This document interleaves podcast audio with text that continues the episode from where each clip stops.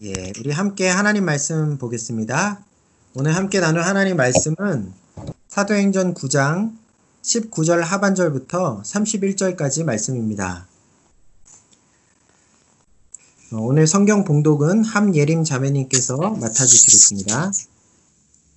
사울이 다메섹에 있는 제자들과 함께 며칠 있을 새 즉시로 각 회당에서 예수가 하나님의 아들이심을 전파하니 듣는 사람이 다 놀라 말하되 이 사람이 예루살렘에서 이 이름을 부르는 사람을 멸하려던 자가 아니냐 여기 온 것도 그들을 결박하여 대대장들에게 끌어가고자 함이 아니냐 하더라. 사울은 힘을 더 얻어 예수를 그리스도라 증언하여 다메섹에 사는 유대인들을 당혹하게 하니라. 여러 날이 지남에 유대인들이 사울 죽이기를 공모하더니 그 계교가 사울에게 알려지니라. 그들이 그를 죽이려고 밤낮으로 성문까지 지키거늘 그의 제자들이 밤에 사울을 광주리에 담아 성벽에서 달아내리니라. 사울이 예루살렘에 가서 제자들을 사귀고자 하나 다 두려워하여 그가 제자됨을 믿지 아니하니 바나바가 데리고 사도들에게 가서 그가 길에서 어떻게 주를 보았는지와 주께서 그에게 말씀하신 일과 담에색에서 그가 어떻게 예수의 이름으로 담대히 말하였는지를 전하니라. 사울이 제자들과 함께 있어 예루살렘에 출입하며 또 주 예수의 이름으로 담대히 말하고 헬라파 유대인들과 함께 말하며 변론하니 그 사람들이 죽이려고 힘쓰거늘 형제들이 알고 가이사랴로 데리고 내려가서 다소로 보내니라. 그리하여 온 유대와 갈, 갈릴리와 사마리아 교회가 평안하여 든든히 서가고 주를 경외하고 성령을 하여 수가 더 많아. 예, 아멘. 지난주에 우리는 사도행전에서 큰 전환점 역할을 하는 핍박자 사울의 회심에 대한 말씀을 나누었지요.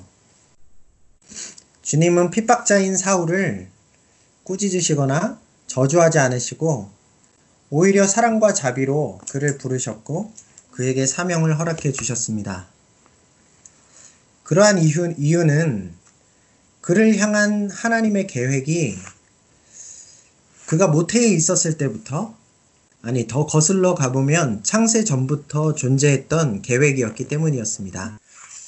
어, 이러한 사울을 향하신 하나님의 창세 전부터 이어진 계획이 때가 되어 때가 이르렀을 때 마침내 어, 이루어져 주님께서는 핍박자 사울을 부르시고 어, 그를 복음 전파를 위한 하나님의 도구로 변화시켜 주신 것이었습니다. 자, 그러니 이제 앞으로 회심한 사울을 통해 하나님의 계획이 어떻게 펼쳐지게 될지 기대가 되시지 않으신가요? 그러면 그의 회심 이후를 다루어 가는 오늘 본문의 첫 부분부터 어, 한번 다시 살펴보도록 하겠습니다. 19절 하반절인데요. 하반절부터인데요. 사울이 다메섹에 있는 제자들과 함께 며칠 있을새 즉시로 각 회당에서 예수가 하나님의 아들이심을 전파하니 이렇게 되어 있습니다. 예, 여러분.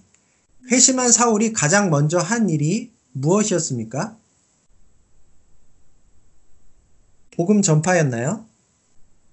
아니죠. 그것보다 먼저 그가 한 일은 바로 담에색에 있는 제자들, 즉 담에색 교회 성도들과 함께 지내는 일이었습니다.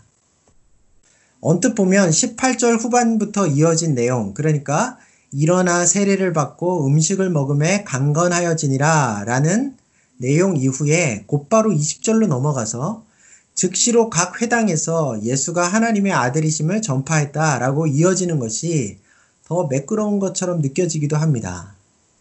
하지만 누가는 그렇게 기록하지 않았죠. 구체적인 이름도 알 수 없고 규모도 알 수 없지만 담의세계 제자들과 사울이 함께 시간을 보냈다는 사실을 굳이 그 사이에 언급하고 있는 것입니다. 그 이유는요, 여러분. 사울이 회심 후에 이 다메섹 교회 공동체 지체들과 함께 지냈던 시간이 그냥 넘기기에는 어, 그냥 넘어갈 수 없을 만큼 중요하기 때문일 것입니다. 지금 이곳에서뿐 아니라 오늘 본문에 좀 더 뒤로 가보면 28절에서도요, 누가는 사울이 예루살렘에 있는 제자들과도 함께 있었다는 사실을 빼먹지 않고 기록하고 있습니다. 그러니 제자들과 함께 있었다라는 이 짧은 기록을 우리가 그냥 지나쳐 가기보다는 이 기록 안에 담겨 있는 누가가 우리에게 이 기록을 통해 전해주고 싶었던 그 메시지를 찾아보아야 한다는 말이죠.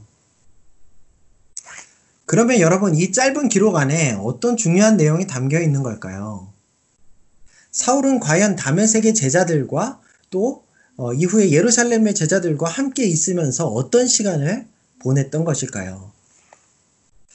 먼저 다메섹의 제자들과 함께 했던 시간들부터 생각해 보겠습니다. 물론 이때 사울과 다메섹의 제자들 사이에 어떤 일이 있었는지 우리가 100% 정확하게 알 수는 없습니다. 왜냐하면 누가가 구체적인 모습을 다 기록해 두지 않았기 때문이죠. 하지만 오늘 본문의 몇몇 단서들과 또 관련된 성경의 기록들을 찾아보면 어, 그 시간들에 대해서 우리가 추측해 볼 수는 있습니다.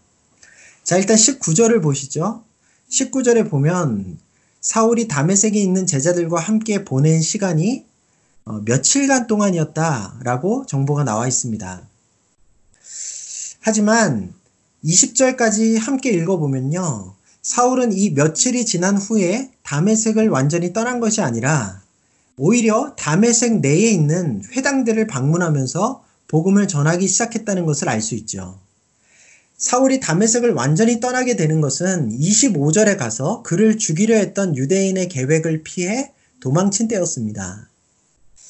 26절 이하를 보니까 그 후에 사울은 다메섹에서 떠나 예루살렘으로 가서 예루살렘 교회의 사도들을 만나게 된다고 그렇게 기록되어 있죠. 그러면 그때까지 총 바울이 머물렀던 시간이 얼마만큼 되었을까? 우리가 가지고 있는 유일한 단서는 23절에 있습니다. 23절에 보면 사울이 다메섹 지역의 회당에서 복음을 전하기 시작한 후 여러 날이 지난 후에 사울이 유대인들을 피해 도망갔다. 그렇게 기록되어 있습니다. 그런데요, 이 여러 날이라는 표현 자체가 좀 애매하기 때문에 이 시간이 짧은 시간이었는지 긴 시간이었는지 정확히 얼마만큼의 시간이었는지 오늘 본문의 내용만으로는 우리가 알기가 어렵습니다. 근데 여러분 갈라디아서의 서를 보면요. 바울이 담에색에서 자신이 머물렀던 이 기간을 구체적으로 밝히는 내용이 나와 있습니다. 갈라디아서 1장 15절부터인데요. 제가 한번 읽어 드리겠습니다.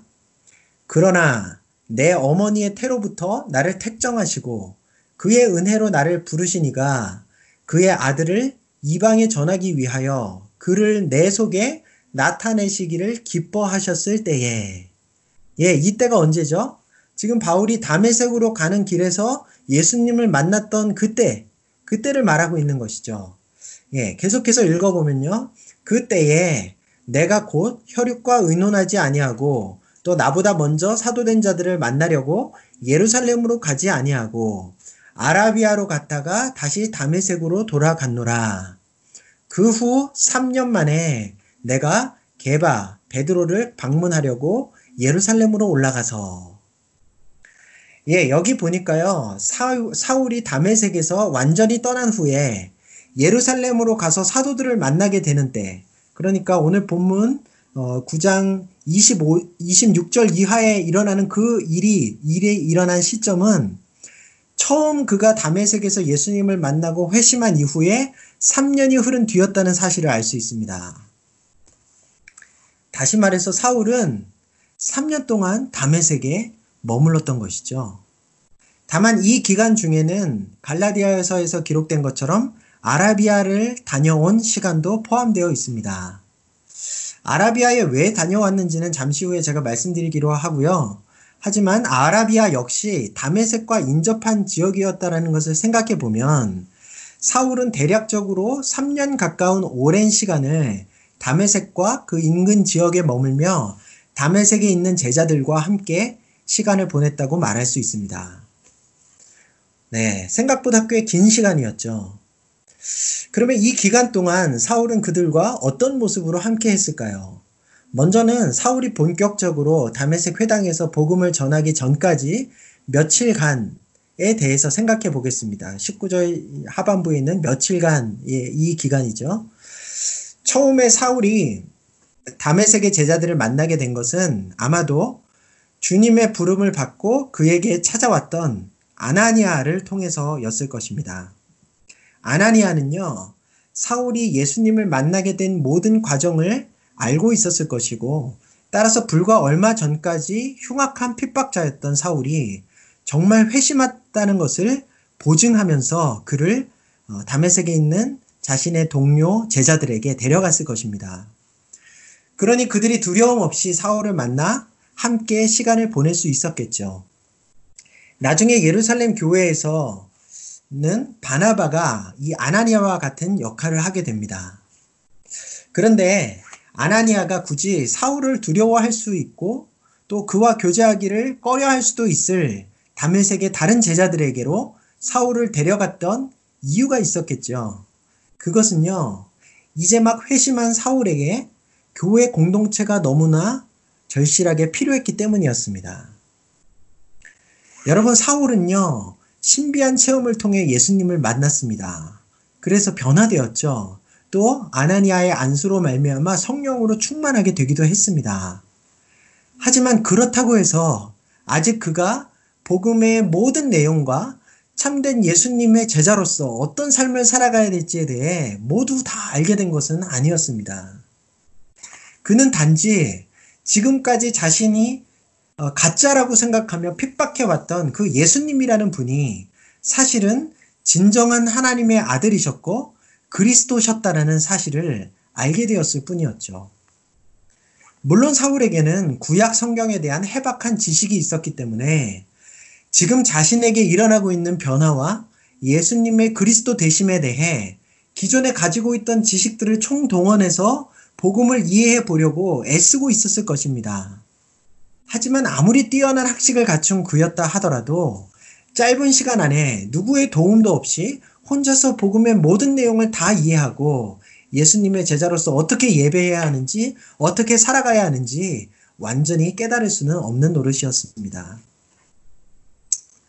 당시 그는 복음의 아주 기초적인 내용은 간신히 이해했을지 몰라도 나머지 자세한 세부 사항들은 충분히 알지 못하는 또 경험해보지 못한 상태였던 것이죠.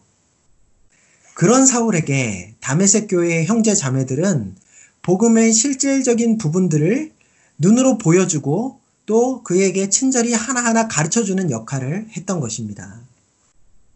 예수님의 생애에 대해서 그분이 어떤 분이셨는지, 어떠한 성품을 가지셨었는지, 어떠한 능력을 행하셨고, 어디에서 누구에게 무슨 말씀을 하시면서 사역하셨는지, 또 그분께서 십자가에 죽으시고 부활하신 이 모든 과정은 어떠했는지, 또 예수님께서 승천하실 때 자신들을 포함한 제자들에게 주셨던 약속과 명령은 무엇이었는지, 이 다메섹의 제자들은요, 처음 만난 사울 곁에 며칠 밤낮, 며칠 동안이나 밤낮으로 함께 해주면서 복음의 내용을 차근차근 설명해 주었을 것입니다. 또한 그들은요, 사울과 함께 음식을 나누기도 하고 또 함께 기뻐 예배하며 주님을 찬미했겠죠. 그런 과정에서 자연스럽게 교회 공동체가 지닌 서로를 향한 깊고 뜨거운 사랑도 사울에게는 분명히 전달되었을 것입니다. 이렇게 사울은 담의 세계 제자들과의 교제 속에서 복음의 최종적인 열매라고 할 수 있는 주님의 몸된 교회를 생생하게 경험할 수 있었어요. 그들이 베풀어준 친절한 도움과 또 그들과 함께 나눈 거룩한 사랑의 교제로 인해 사울은 여태까지 가지고 있던 하나님께 대한 잘못된 신앙과 열심을 완전히 바로잡고 복음에 대해 더 깊이 이해하며 앞으로 자신이 어떻게 살아가야 하는지 깨닫게 된 것이었습니다. 이처럼 아직 영적인 어린아이와 같았던 회심 직후의 사울에게 무엇보다 필요했던 것이 바로 교회 공동체였던 것이에요. 사랑하는 여러분, 이처럼 우리 모두에게도 교회 공동체가 반드시 필요합니다.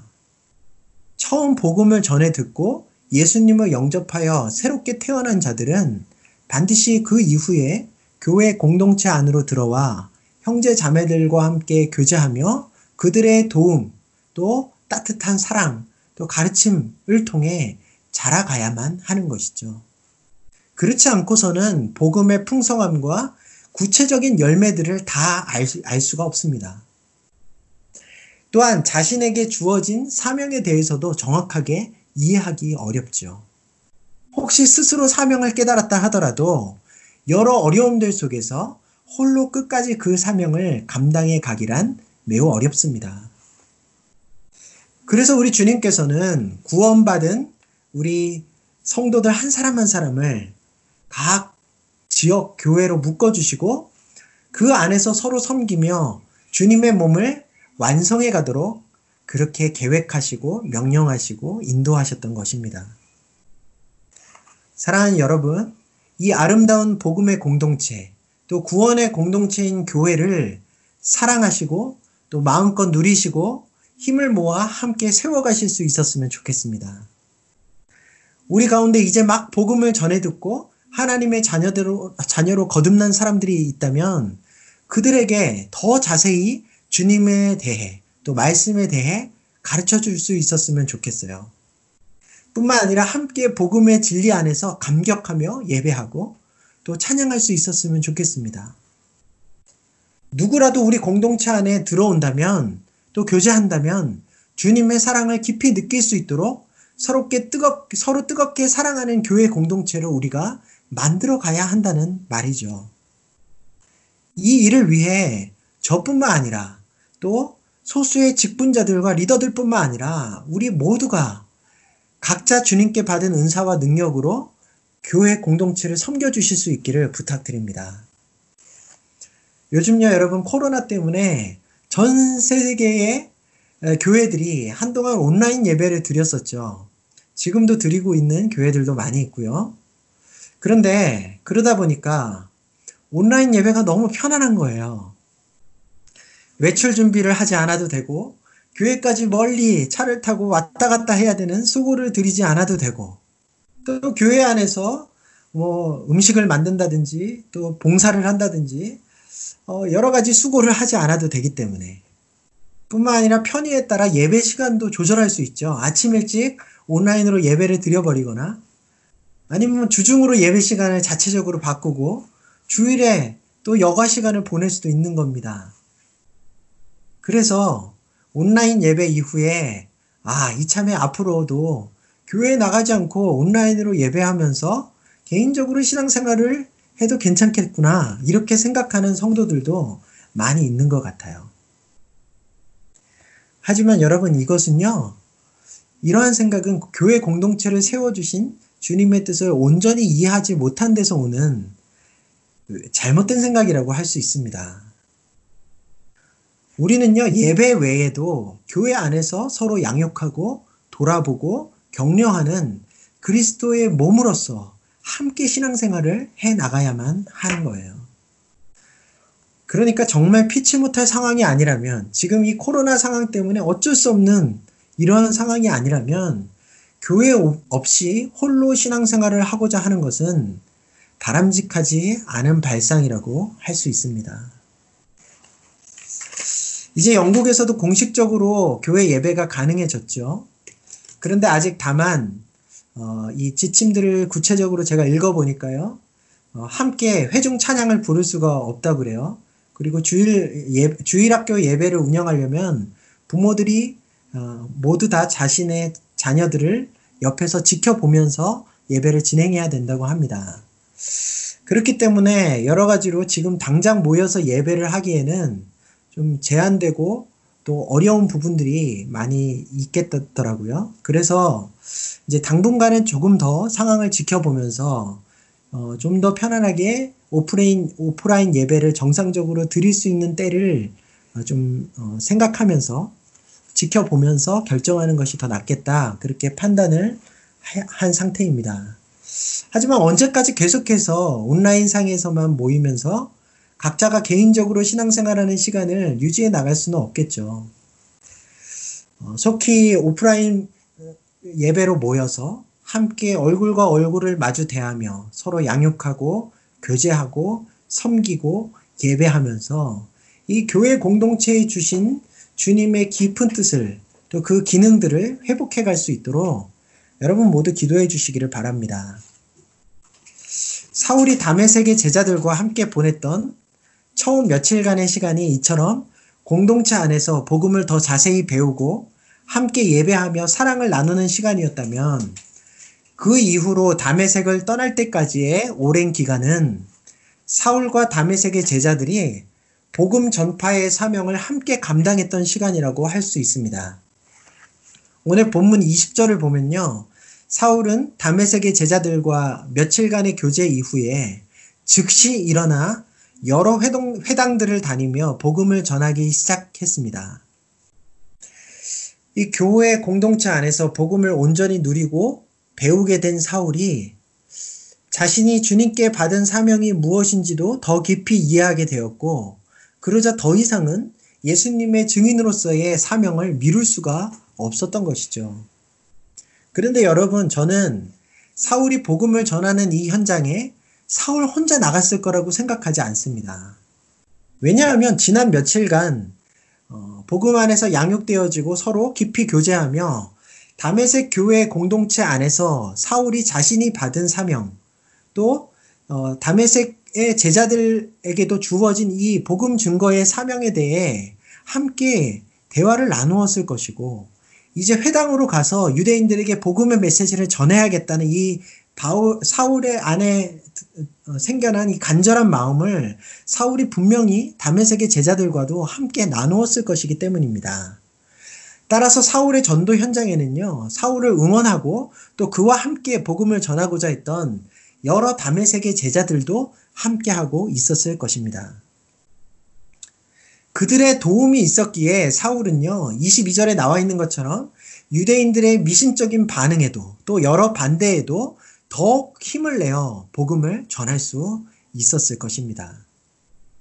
나중에요, 다메섹의 유대인들이 사울을 죽이기로 하고 성문을 굳게 지키고 있을 때에도 다메섹 공동체의 제자들이 사울을 몰래 광주리에 어, 어, 성벽에서 광주리에 달아내려 무사히 그가 성을 빠져나갈 수 있도록 도와주었습니다. 결국 사울이 온전한 주님의 제자로 설 수 있도록 도와주었던 것은 도와주었던 다메섹의 제자들은 이후에 사울의 복음 전도의 좋은 동역자가 된 것이었죠. 다메섹 교회 공동체의 도움이 아니었다면 사울은 복음을 담대히 전할 수도 또 죽음을 면하고 죽음의 위기를 면하고 다메섹을 떠나 앞으로 더 위대한 복음의 사역을 감당할 수도 없었을 것이었습니다. 이처럼 교회 공동체는 복음 사역에 있어서 없어서는 안 될 중요한 역할을 한다고 말할 수 있습니다. 이러한 이유 때문에 다메섹을 떠난 후 사울이 예루살렘에 갔을 때도 사울은 다른 것보다 먼저 예루살렘 교회 공동체를 찾아가 제자들과 교제하려고 했었죠.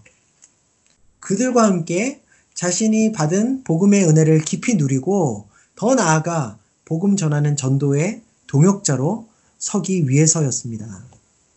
예루살렘의 제자들은 처음에는 전에는 핍박자였던 사울을 두려워하며 그를 믿지 않았지만 바라바라는 신실한 하나님의 사람의 중재로 결국 사울을 받아들이고 복음을 위한 동역자로 함께 하게 됩니다. 그가 복음의 현장에서 예루살렘의 제자들과 함께 동역했다는 사실도 우리가 분명히 알 수 있는데요. 우리 29절과 어, 30절을 보면요.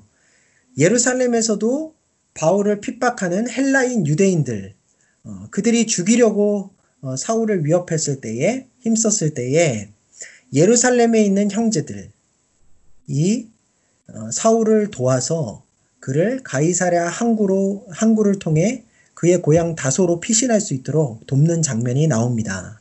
그리고 그 결과 31절에 나온 어, 이 핵심 어, 정리 구절이 있는데요. 그리하여 온 유대와 갈릴리아, 사마리아와 사마리아 교회가 평안하여 든든히 서가고 주를 경외함과 성령의 위로로 진행하여 수가 더 많아지니라 이렇게 나왔죠.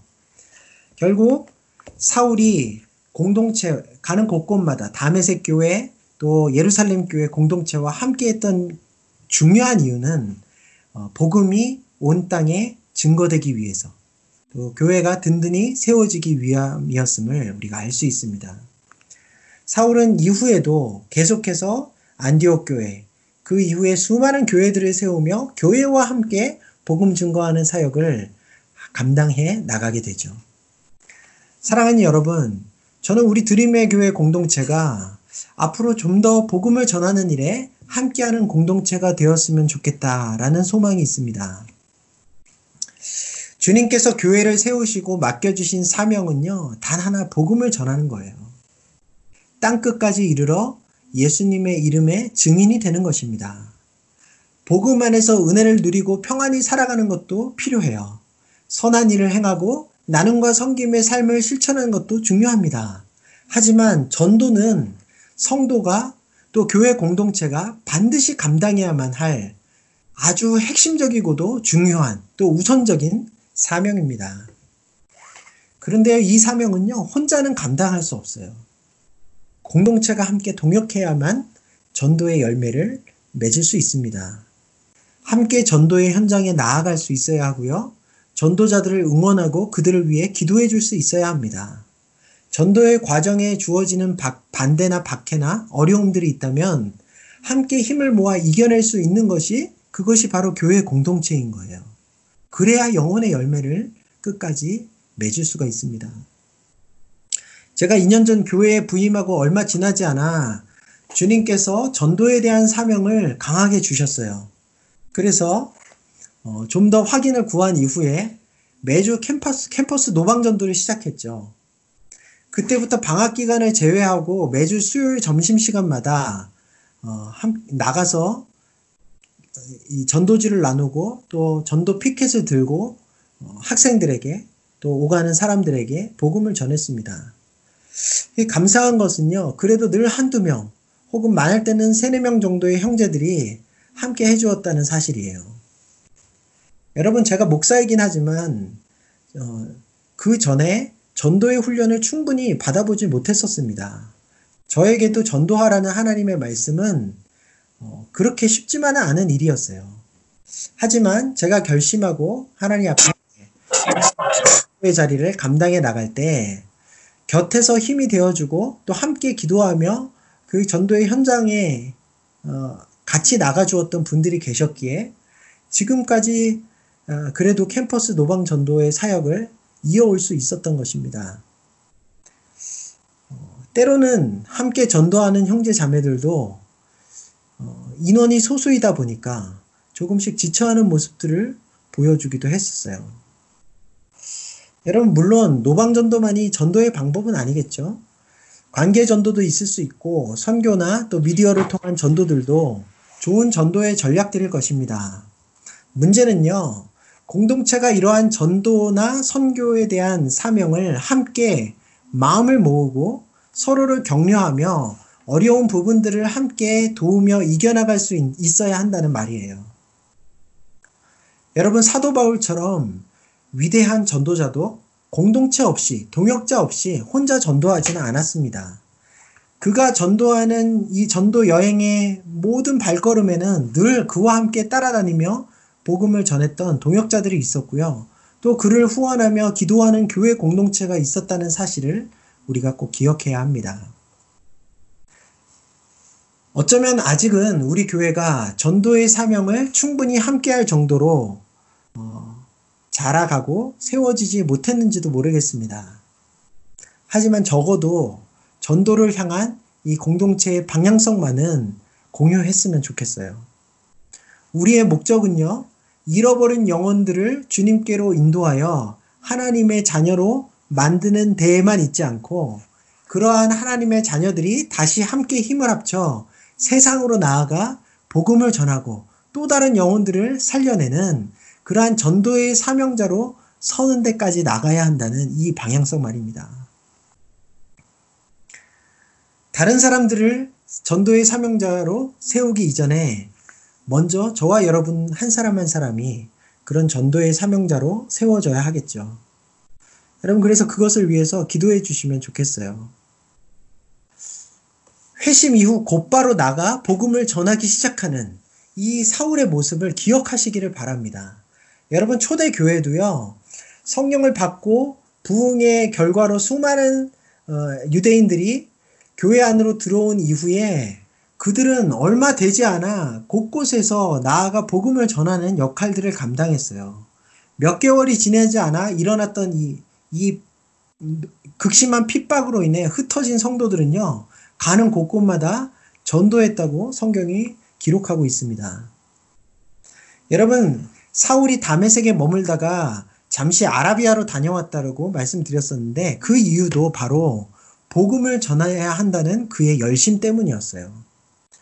어떤 분들은요, 갈라디아서에 언급된 이 아라비아라는 지역이 광야 지역이기 때문에 사람이 아무도 없었을 것이고 따라서 사울은 그곳에서 홀로 기도하고 말씀을 읽으며 복음을 깊이 묵상하는 시간, 깨달아가는 시간을 가졌다. 그의 신학을 체계적으로 세우는 시간을 가졌다. 그렇게 설명하시는 분들도 계시는데요.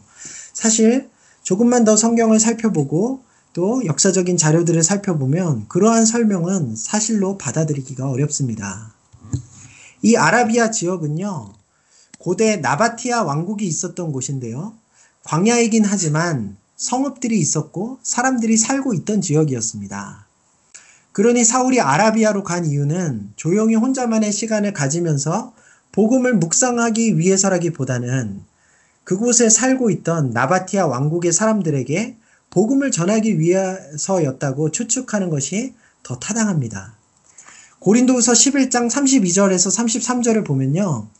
바울이 담에색에서 도주하는 장면이 다시 어, 어, 언급되고 있는데요. 그것을 보면 어, 바울이 이렇게 이야기합니다. 담에색에서 아레다 왕의 방백이 나를 잡으려고 담에색 성을 지킬세 내가 광주리를 타고 들창문으로 성, 성벽을 내려가 그 손에서 벗어났노라 라고 기록되어 있습니다. 어, 오늘 본문의 내용과 조금 상충될지도 모르죠. 왜냐하면 오늘 본문에는 어, 사울을 죽이려고 담메색 성을 지키고 있었던 사람들이 유대인들이었다고 담메색 지역의 유대인이었다고 기록되어 있기 때문입니다. 그런데 여러분 여기 등장하는 이 아레다 왕이라는 사람이요 사울의 당시 어, 그 사울이 담메색에 있었을 그 당시에 나바티아 왕국을 통치했던 아레다 4세를 가리키는 어, 그 표현이라고 어, 사람들이 이야기합니다. 오늘 본문에는 어, 그렇기 때문에 오늘 본문에 나온 것처럼 다메 세계 유대인들이 사울을 죽이려고 했을 때 단순히 유대인들만 있었던 것이 아니라 자신의 왕국에까지 찾아와서 복음을 전하던 사울을 반대해서 그를 잡으려고 했던 나바티아 왕국 아레다 왕의 신하들도 사울을 대적하며 죽이고자 했던 다메섹의 유대인들과 합세하여 성문을 지켜 사울을 잡으려고 했다는 것으로 우리가 이해할 수 있겠죠.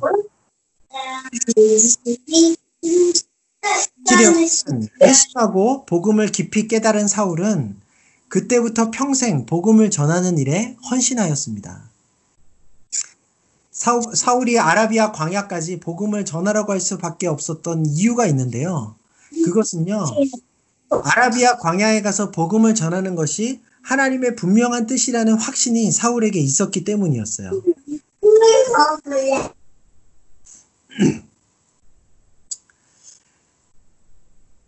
아마도 사울은 이사야 선지자의 예언을 통해 그 같은 감동을 받았던 것 같습니다. 이사야서 42장 11절 이하에 보면요. 광야와 거기에 있는 성읍들과 게달 사람들이 사는 마을들은 소리를 높이라. 셀라의 주민들은 노래하며 산 꼭대기에서 즐거이 부르라 라는 예언이 기록되어 있습니다. 사울은 이 이사야서의 예언에 등장하는 광야와 거기에 있는 성읍들이라는 표현이 아라비아 광야에 세워진 나바티아 왕국을 가리키는 것이라고 이해했던 것 같아요. 왜냐하면 지금 이 구절에 함께 언급되고 있는 게달이라든지 셀라라는 지명이 모두 당시 나바티아 왕국에 속한 지역들이기 때문입니다. 게달은요, 성경 창세기에 보면 아브라함의 서자였던 이스마엘이 있죠. 이삭의 배다른 형이죠. 이 이스마엘의 둘째 아들 이름인데요. 그, 그 게달의 후예들이 당시 북부 아라비아 지역에 거주하고 있었다고 추정되고 있습니다. 또 셀라라는 그 지명 역시 나바티아 왕국의 수도 페트라라는 페트라라는 지역의 도시의 고대 이름인데요. 그래서 다른 번역본, 70인역 같은 다른 번역본에 보면 셀라라는 지명 대신에 이 이사에서 42장에 페트라의 주민들아 이렇게 번역되기도 했습니다. 이사야 60장 7절에도 게달, 이라는 지명이 다시 한번 등장하는데요. 그때에는 셀라라는 지명은 빠지고 대신 느바요시라는 지명이 등장합니다. 근데 여러분 이 느바요시라는 어, 이 사람이 창세기에 나오는데요. 이 사람은 게달의 형, 그러니까 이스마엘의 장남의 이름이었고 나바티아 왕국의 이름이 바로 이 느바요트, 느바요트, 나바티아 비슷하죠. 예. 이, 이 느바요트에서 유래된 것으로 알려져 있습니다. 그러니까 게달, 또 셀라나 느바요이라는 지명들을 함께 고려한다면 광야에 있는 성읍들이란 나바티아 왕국을 가리킨다고 밖에 사울이 볼 수 없었던 것이죠. 그러니까 회심 후에 복음 전파에 온 힘을 기울였던 사울은 자신이 잘 알고 있던 이 이사야 구약 성경을 묵상해 가는 가운데 하나님께서 원하시는 전도의 대상 지역들을 깨닫고 점점 복음의 전도의 장을 넓혀갔다는 사실을 우리가 알 수 있습니다. 그가 후에 예루살렘을 거쳐 터키 남부의 안디옥 교회에 세워진 교회를 거점으로 해서 터키의 온 지역과 또 그리스 지역까지 넘어가 복음을 전했던 것도 또 로마 교회를 거점으로 그의 말년에 스페인까지 가서 복음을 전하려고 했던 것도 온 세상을 전도지 전도의 대상지로 그렇게 삼았던 이유에는 모든 열방이 주님께로 돌아오게 될 것이라는 구약 선지자들의 메시지를 묵상하는 가운데 그것이 하나님의 뜻이라고 사울이 확신할 수 있었기 때문이었습니다. 사랑하는 여러분, 이 하나님의 계획이 사울에게만 주어진 것이겠습니까? 아니요. 이후에 모든 교회에게 저와 여러분들에게도 하나님께서 주시는 어, 이 계획인 거예요. 분명한 하나님의 뜻입니다.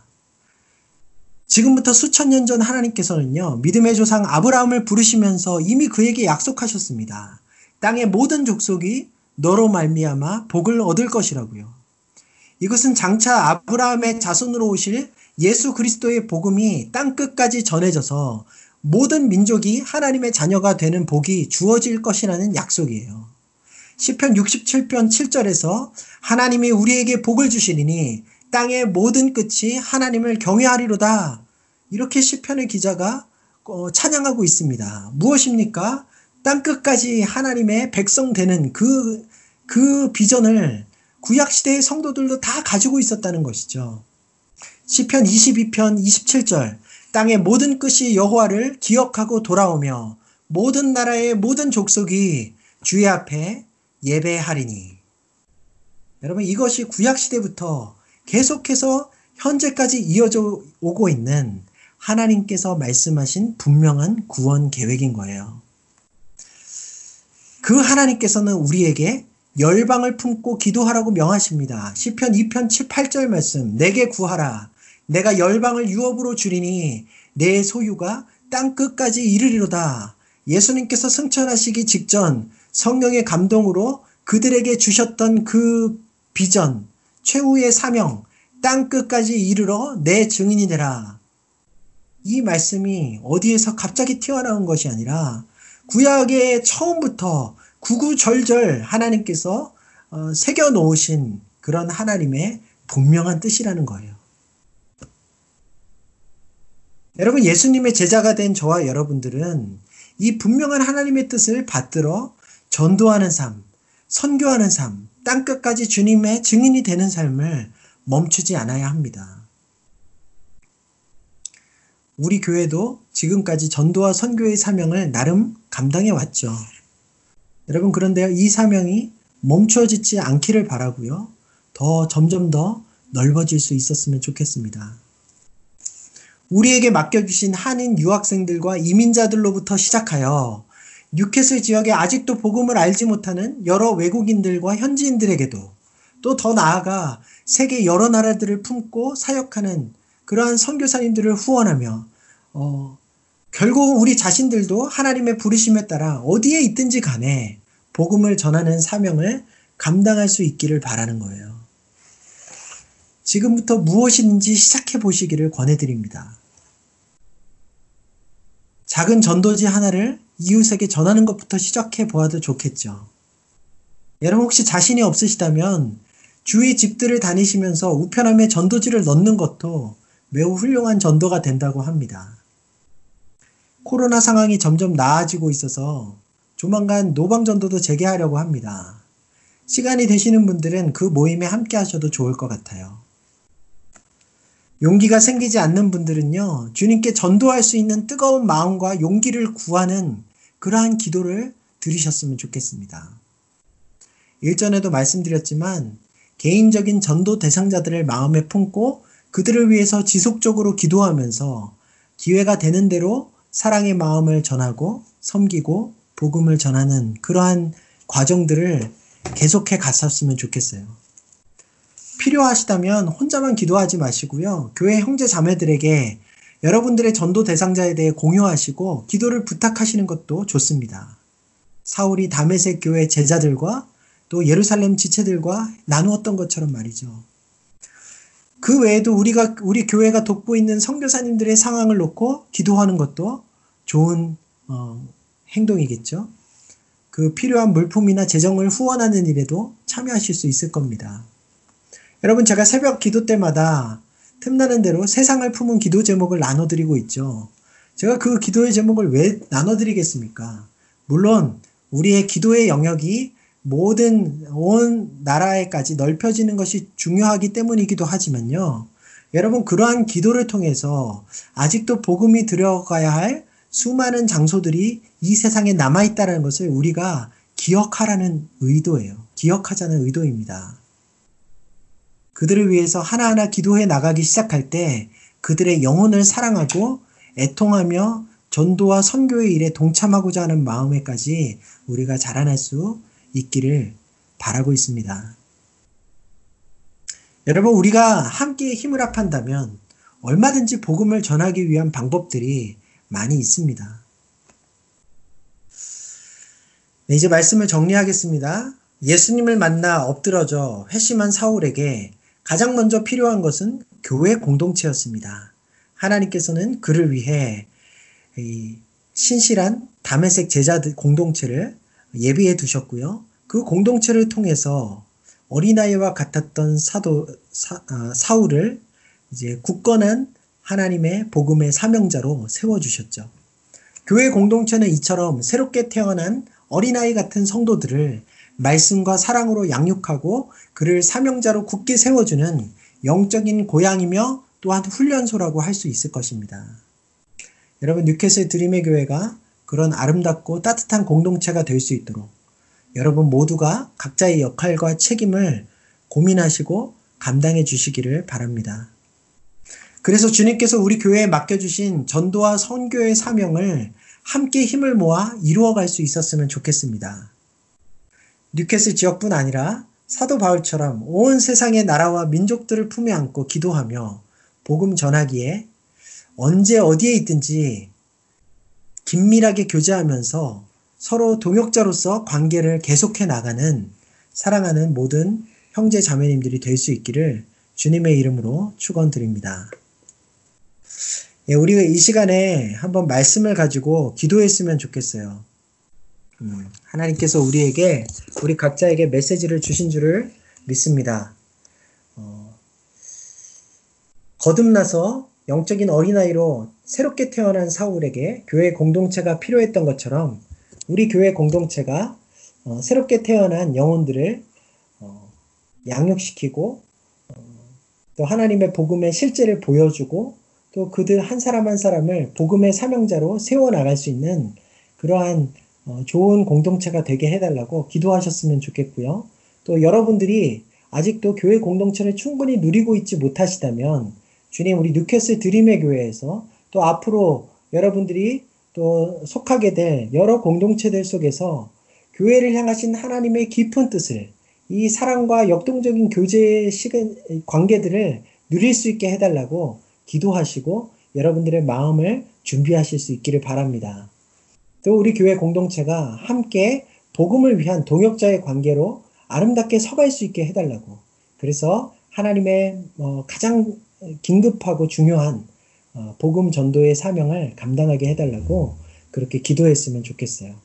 예, 우리 이 시간 말씀을 의지해서 우리 함께 기도하는 시간 가지겠습니다. 좋으신 주님 감사합니다. 회심 이후에 사울의 어, 삶을 걸음들을 우리가 함께 돌아보며 우리 교회 공동체에 대해서 다시 한번 생각하게 됩니다.